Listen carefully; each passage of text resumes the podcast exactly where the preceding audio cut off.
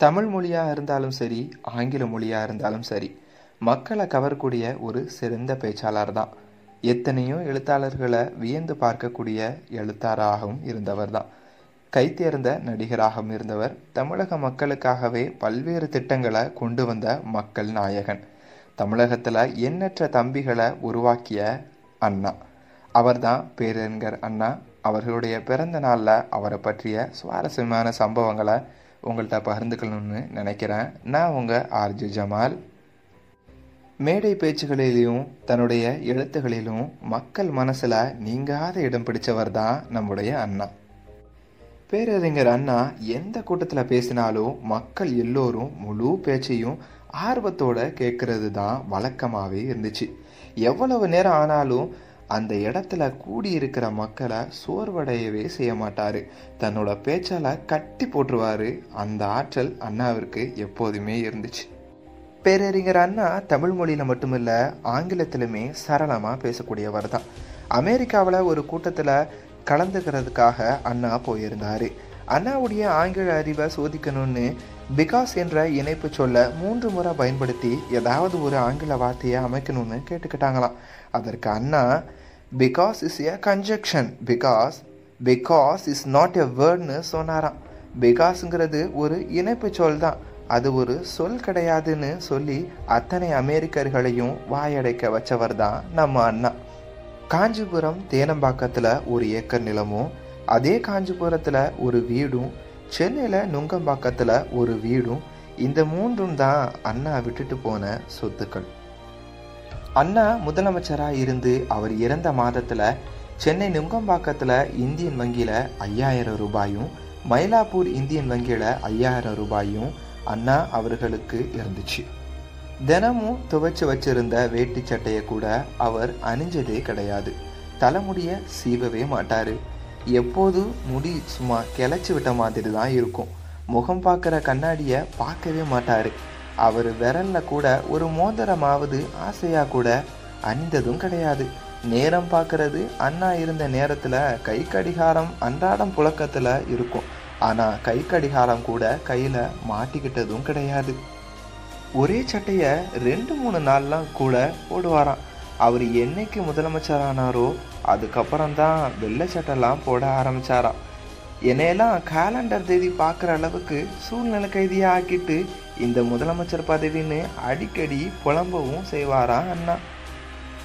Moore Market Universal Book Shop Chennai Higginbothams இந்த ரெண்டு புத்தக கடைக்கு வர்ற அத்தனை ஆங்கில புத்தகத்தையும் வாங்கிடுவாராம். அந்த புத்தக கடையில் கணக்கெடுப்பு எடுத்தாங்க. எடுத்தபோது கூட மைசூர் மகாராஜா ஜெயசாம்ராஜும் அண்ணாவும் தான் அதிகமான புத்தகத்தை வாங்கினாங்களாம். பேரறிஞர் அண்ணா ரெண்டு மயில் ரெண்டு மான்னு அதிகமான புறாக்கள் நாய் இப்படி செல்லமான பிராணிகளை செல்லமாக வளர்த்தாரு. ஆனால் ஒரு சோகமான விஷயம் என்ன தெரியுமா? அண்ணா இறந்தது. ஆனால் அவர் இறந்த பிறகு அவர் செல்லமாக வளர்த்த நாய் அவருடைய படுக்கையறையை சுற்றி சுற்றி வந்து ஒரு வாரம் கழித்து அவருடைய படுக்கையறையிலேயே அந்த நாய் அதோட உயிரையும் விட்டுருச்சு. அறிஞர் அண்ணா முதலமைச்சராதருக்கு முன்னாடிலாம் அவருக்கு வங்கி கணக்கெலாம் கிடையாது. முதலமைச்சர் ஆன பிறகுதான் அவருடைய ஊதிய காசோலைய பணமாக மாற்றிக்கிறதுக்கு பத்து ரூபா மட்டும் கொடுத்து ஒரு வங்கி கணக்கு அண்ணா பெயரில் தொடங்கப்பட்டுச்சு. அறிஞர் அண்ணா முதலமைச்சராக இருந்தபோது அன்னைக்கு மரபுப்படி கூட அவர் வீட்டுக்கு வெளியே கையில் துப்பாக்கி ஏந்திட்டு ஒரு காவலர் வரப்பா பாதுகாப்பாக நின்றுக்கிட்டே இருப்பாராம் இதை அண்ணா பார்த்துட்டு அந்த காவலாளி அவனுடைய பணி நேரம் முழுவதும் நிற்கிறான் எனக்கு ரொம்ப வருத்தமாக இருக்குன்னு அந்த காவலாளர் அங்கே நிற்க வேண்டான்னு சொன்னாராம். ஆனால் காவல்துறை அதிகாரிகள்லாம் சொன்னாங்க ஐயா பாதுகாப்பு ஏற்பாடுகள்லாம் நீக்க முடியாது ஐயான்னு சொன்னாங்க. உடனே அண்ணா சொன்னார் அப்படியானா அந்த காவலரை சாதாரணமான உடையில உடுத்தி ஒரு இருக்கையில் ஒரு சேரில் அவரை உட்கார சொல்லுங்க. அந்த காவலாளியும் மதிச்சாரு அந்த பேரறிஞர் அண்ணா. எப்படிப்பட்ட ஒரு அருமையான முதலமைச்சர்ல? பேரறிஞர் அண்ணா முதலமைச்சராக இருந்தப்போ சட்டமன்றத்தில் எதிர்க்கட்சி தலைவராக இருந்த திரு விநாயகம் சட்டமன்றத்தில் பேசுகிறாரு புலி விலை ரொம்ப ஏறிவிட்டதா பற்றி காரசாரமாக பேசினார். ஆனால் எங்கள் ஆட்சியில் புலி விலை குறைஞ்சு தான் இருந்துச்சு.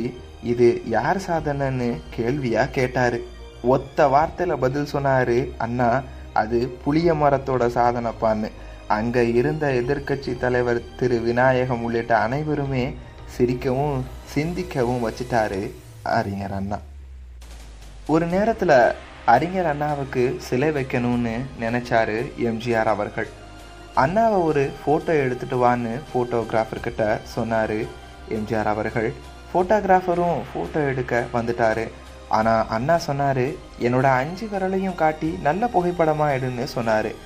அதற்கு ஃபோட்டோகிராஃபர் சொன்னார் எம்ஜிஆர் ஐயா ஒரு விரலை காட்டி தான் ஃபோட்டோ எடுத்துகிட்டு வர சொன்னாருன்னு சொல்கிறாரு அண்ணாவுக்கு ஒரு விரலை காட்டி எடுக்கிறதுக்கு அதோட அர்த்தம் புரியவே இல்லை. ஆனாலும் ஃபோட்டோகிராஃபர் சொன்னபடி ஒரு விரலை காட்டி ஃபோட்டோவும் எடுத்துட்டாரு. ஒரு நாள் எம்ஜிஆர் அவர்களை நேரில் சந்திக்கிறாரு அறிஞர் அண்ணா. என் ஒரு விரலை காட்டி புகைப்படம் எடுக்க சொன்னேன்னு கேட்டாரு.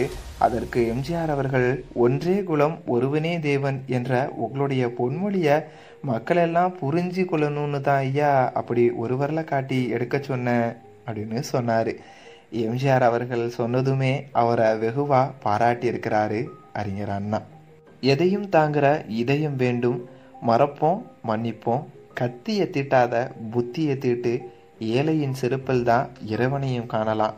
மாற்றான் தோட்டத்தில் கூட மல்லிகைக்கும் மனம் உண்டு என்ற பிரபலமான வரிகள் அண்ணாவினுடையது தான் இன்று பேரறிஞர் அண்ணாவினுடைய பிறந்த நாள் அவருடைய பொன்மொழிகளில் நம்முடைய வாழ்க்கையையும் பயன்படுத்தி சிறப்பாக வாழணும்னு உங்களையும் கேட்டுக்கிறேன். என்னுடைய பதிவுகள் பிடிச்சிருந்தா லைக் பண்ணுங்கள் என்னுடைய பதிவுகள் பற்றின மேலான கருத்துக்களை கமெண்ட் பண்ணுங்கள் நீங்கள் கேட்ட பயனுள்ள விஷயங்களை மற்றவங்களும் கேட்கணுன்னா என்னுடைய பதிவுகளை ஷேர் பண்ணுங்கள் என்னுடைய சேனல் ஆர்ஜே ஜமால் அதை சப்ஸ்கிரைப் பண்ணுங்கள்